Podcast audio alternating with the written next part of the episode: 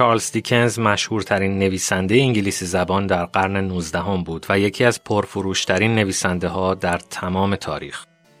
شاید دیکنز قدیمی جلوه کنه با اون کت فراک و یقه مخمل و ریش بزی و پاپیونش ولی خیلی حرفا برای دنیای امروز داره و علتش آرزوی بزرگش بود. باور داشت نوشتن در درست کردن مشکلات دنیا نقش بزرگی داره.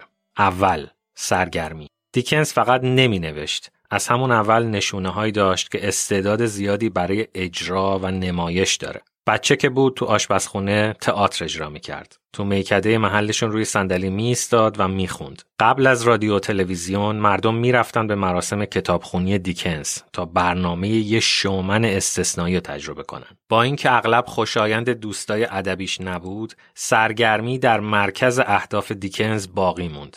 همیشه امیدوار بود ما رو به مسائل مهم علاقمند کنه. شرارت جامعه که داشت صنعتی می‌شد، شرایط کار تو کارخونه ها، کودکان کار، فخر فروشی های خبیسانه تو اجتماع، بیلیاقتی دیوونه کننده دیوان سالاری دولتی. به طور نظری می‌دونیم که این مسائل و مستاقای امروزیشون مزامین ادبی ارزنده هستند. ولی اگه صادق باشیم باید اعتراف کنیم خیلی جذاب نیستن که بخوایم موقع خواب یا تو فرودگاه در موردش رمان بخونیم. نبوغ دیکنز این بود که کشف کرد آرزوی بزرگ آموزش جامعه درباره کاستیهاش لازم نیست اونجوری که منتقدا میگن ضد تفریح و سرگرمی باشه. یه طرح داستان باحال، سبک وراج و پرگو، شخصیت های دلغک صفت، لحظات گریهدار و آخر قصه شاد. دیکنز این فکر رو رد کرد که انتخاب تو ادبیات بین این دوتاست. وزین و ملالانگیز یا پرطرفدار و سطحی. برنامهش آموزش از طریق سرگرمی بود چون می‌فهمید ما آدما چقدر آسون در مقابل یادگیری درسای سخت اما مهم مقاومت می‌کنیم. دیکنز اهمیت داره چون در زمان خودش تلاش می‌کرد چیزی رو بفهمه که در زمانه ما هم حیاتیه. چطور مسائل مهم رو جذاب و دلربا ارائه کنیم. دوم همدردی. چارلز دیکنز در پورت سمیت در فوریه 1812 زاده شد. پدرش کارمند دفتری نیروی دریایی بود. به خاطر معمولیت های مهم پدر لازم بود مدام در سفر باشن.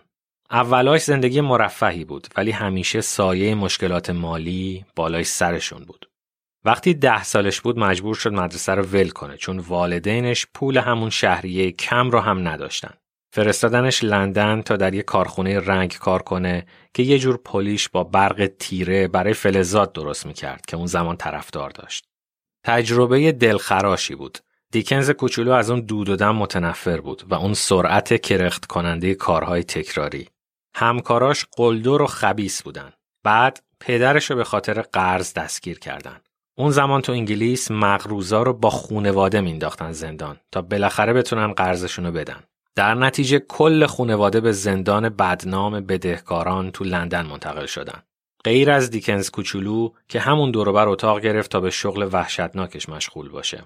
بخشی از محبت همیشگی مردم نسبت به دیکنز از اینجا میاد که یه حس قوی به متزلزل بودن زندگی داره و عمیقا با قربانیان این بیثباتی همدردی می‌کنه.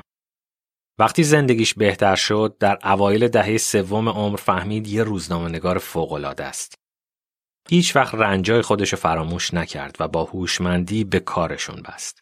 همیشه شخصیت های نازنین رو میذاشت تو موقعیت های وحشتناک انگلستان عهد ویکتوریا. کارخونه رنگرزی در دیوید کاپرفیلد از چشم دیوید جوان توصیف میشه. یه بچه حساس و باهوش و جذاب. دیوید جوانی های خواننده و نویسنده است. یا پسرش یا برادرزادش. دیکنز میگه تصور کن یکی مثل خودت یا کسی که دوست داری تو شرایطی مثل این باشه. وقتی راجع به نوانخانه ها می نویسه که اردوگاه های کار اجباری بودن برای مردمی که نمی‌تونستن از پس خرجاشون بر بیان کاراکتر الیور تویست رو به این شرایط میفرسته که اتفاقا از یه خانواده مرفهه و طی حوادث دردناکی از اونا جدا شده. الیور اصلا نمونه اون آدمایی که معمولا میرن نوانخانه نیست. برای این رفته اونجا که خواننده های دیکنز که معمولا پولدار بودن بتونن تصور کنن اگه خودشون اونجا بودن چی می‌شد؟ در یه مورد وقتی دیکنز از فلاکت زندان بدهکارا حرف می‌زنه در همراهی یه لوده دوست داشتنیه. یه آدم پریشون ولی خوشقلب و دوست داشتنی به نام آقای مکابر. اون تصور زمینه‌ای و راحت طلبانه که فقط آدمای ناجور قرض بالا میارن و زندون میفتن اینجا نابود میشه. دیکنز یه فرض اساسی داشت. بله همه می‌دونستن نوانخانه و شرایط وحشتناک کاری و زندان بدهکارا وجود داره. اینا حقایق آشکار انگلستان اوایل قرن 19 بود. نکته اینجا بود که آدمای مرفه اونایی که قدرت تغییر اوضاع رو داشتن کلا زیاد حس استرار برای تغییر شرایط نداشتن. حس نمی‌کردن که این مشکلات شخصا بهشون مربوط میشه. پس دیکنز از تجربه خودش استفاده کرد تا آدما کنجکاو بشن و نسبت به بدبختی آدمایی حس دلسوزی کنن که معمولا از نظر عاطفی ازشون فاصله دارن. دیکنز نگفت ببین اونا چه شرایط بدی دارن. گفت ببین چه بد می‌شد اگه تو در اون شرایط بودی. در یه دنیای آرمانی لابد ما به مساوات تو فکر همه هستیم. ولی در واقع دغدغه ما بیشتر در جهت بدبیاری های اوناییه که می‌شناسیم و ازشون خوشمون میاد. پس اگه مثل دیکنز پروژه شما جلب توجه نسبت به یه نابسامانی در سیستمه استراتژی دیکنز عالیه. اول کاری کنید ما آدمایی رو که زندگی سختی دارن دوست داشته باشیم و فقط اون موقع است که ما احساس می‌کنیم مسئله به ما مربوطه. سوم، چیزای جالب و معمولی. کار دیگه ای که دیکنز کرد تا ما رو در رسالت بلند پروازانش با خودش همراه نگه داره این بود که مدام نشون می‌داد چقدر خوب جنبه های گرم و نرم و خوشایند و لذت بخش زندگی رو می‌فهمه. نمی‌خواست بگه اهداف بزرگ به این معنیه که شما نمی‌تونید راحتی و خوشی های کوچیک زندگی رو دوست داشته باشید. مخصوصا دیکنز تو نشون دادن لذت ها و خوشی های خونه و خونواده موفق بود. در یکی از رمانهاش ما رو به خونه یه آدم دوست داشتنی و عجیب غریب می‌بره. کسی که خونه کوچیک هومه شهرش رو به شکل یه قصر مینیاتوری درآورده. که حتی یه پل معلق داره که میشه بالا کشیدش و خونه رو از دنیای وحشی بیرون محافظت کرد. دیکنز پیکنیک، بازی کریکت در پارک، خرید کراوات جدید، دونات، نشستن کنار آتیش، جمع کردن رفقا برای شام، لحاف گرم و رفتن به تعطیلات رو دوست داشت. میگه یه آدم خوب و مقید بودن به این معنی نیست که خوشی های کوچیک زندگی رو آر بدونیم. این یه عنصر کلیدی در استراتژی کلان دیکنزه چون می‌دونه که مشکل کاری کنیم مردم به مسائل سخت فکر کنن مگر اینکه از این شناخت عمیق شروع کنیم که اوضاع تو زندگی همین الان چطوریه. در غیر این صورت به نظر دیگران سرد و وسواسی خواهید رسید. چهارم کسب و کار. دیکنز جنبه عملگرایانه کار نوشتن رو خیلی جدی می گرفت. به شدت پرکار بود. شیره کتابا رو می‌کشید. به شدت حواسش به قوانین کپی رایت، میزان فروش کتاب و میزان سودش بود. ولی دیکنز فقط نمی‌خواست رمان‌های زیادی بفروشه. می‌خواست اوضاع دنیا رو عوض کنه. ولی دقیقا می‌دونست که کتاب اثرگذار نخواهد بود مگه اینکه در مقیاس وسیع منتشر بشه و امورات کسب و کار خوب پیش بره. نوشتههاش توجه ما رو به خیلی از مشکلات جلب می‌کنه. قوانین بد، وضعیت دردناک مدارس، پارتی بازی های لگام گسیخته و شرایط کاری خشن. ولی تلاش نمی‌کرد یه برنامه خاص برای اصلاحات بده. اگه ازش میپرسیدید دولت دقیقا باید چیکار کنه که شرایط کار تو کارخونه ها بهتر بشه یا نظام حقوقی بهتر چجوری باشه اینطوری نبود که یه سیاست دقیقا بررسی شده به عنوان جایگزین تو آستینش داشته باشه. کاری که داشت می‌کرد این بود که احساس و افکار عمومی رو شکل بده. که اینجوری کار برای کسایی که می‌خواستن از طریق پارلمان قوانین جدید تصویب کنن یا منابع مالی برای بهبود شرایط محلی جمع کنن ساده می‌شد. مردم خیلی راحت تر می‌تونن هدف اقدامات سیاسی رو درک کنن وقتی که مسئله در اولویت ذهنیشون قرار بگیره و از نظر عاطفی و روانی احساس نزدیکی بیشتری به موضوع بکنن. خیلی علاقمند بود که تلاش کنه به دنیا کمک کنه. به شدت به درد و رنج دیگران حساس بود.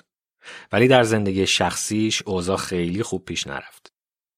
شوهر یا پدر خوبی نبود. در 1837 با کاترین هوگارت ازدواج کرد وقتی که تو میانه دهه سوم زندگی بود. ده تا بچه داشتن که هشت تاشون به بزرگسالی رسیدن. ولی زنش رو کم استعداد و منفعل می‌دونست. در میانه های دهه پنجم زندگی عاشق یه هنرپیشه 19 ساله شد. الن ترنن نمی‌تونست طلاق بگیره. عرف جامعه این اجازه رو به یه آدم شناخته شده نمی‌داد. ولی دیگه با هم زندگی نکردن و زنش بعد از 20 سال ترکش کرد و دیگه هرگز همو ندیدن. به هیچ کدوم از بچه هاش علاقه نداشت و فکر می‌کرد عاطل و باطل هستن و همیشه فقط می‌خوان تیغش بزنن. بچه هاش مستعد افراد در نوشیدن و قمار بودن. دیکنز یادآور تلخی از تعارضهای وحشتناک بین دلبستگی های مختلف زندگی. برای کارش به شدت جدی بود. از جون مایه میذاشت. اگه لازم بود تا دیر وقت بیدار میموند. اول صبح سر کار می‌رفت. خودشو خسته می‌کرد. ولی در مورد فرزنده و بچه هاش به زحمت قدمی برمی داشت. خشک و رسمی بود و سرد و دور. میشه سرزنشش کرد و گفت که باید همسر و پدر بهتری می بود. میشه هم یکم حس همدردی باش داشت به خاطر محدودیت های وحشتناک طبیعت انسان که باعث میشه نتونیم به طور همزمان در دو کار مختلف خیلی خوب باشیم. بد نیست که کمی از این دلسوزی رو در مورد خودمون هم داشته باشیم چون در واقع الان ما هستیم که به این همدردی نیاز داریم. در هشتم ژوئن 1870 در 58 سالگی فوت کرد بعد از یه روز کاری معمولی پرمشغله. اولین بخشای رمان 15 همش رو نوشته بود. نشریه گاردین در اعلامیه فوتش در روز بعد نوشت در هر کجا که زبان انگلیسی تکلم می شود اطلاعیه که ما امروز صبح در خصوص درگذشت آقای چارلز دیکنز منتشر می کنیم مایه حسرتی عمیق خواهد شد. در نخستین ساعت شب گذشته کاشف و عمل آمد که رمان نویس برجسته در خانهش در گتسیل کنت دچار سکته و فلج شده است. قدرت دیکنز تنها در چیزهای خاصی که نوشت نبود. چیزی که تأثیر گذارتره اندیشه های بزرگتری بود که در تمام عمر به اونا وفادار موند. اینکه وظیفه نوشتن و هنر به طور کل اینه که خوبی رو جذاب و خواستنی کنیم. تا اینکه آموختن درسای معذب کننده برامون راحتتر و قابل تحملتر بشه. و اینکه همدردی هامون وسیعتر بشه. اینجوری که بتونیم با آدمای همزاد پنداری کنیم که ظاهر زندگیشون شبیه ما نیست. ولی باطنشون خیلی هم با ما بیشباهت نیست.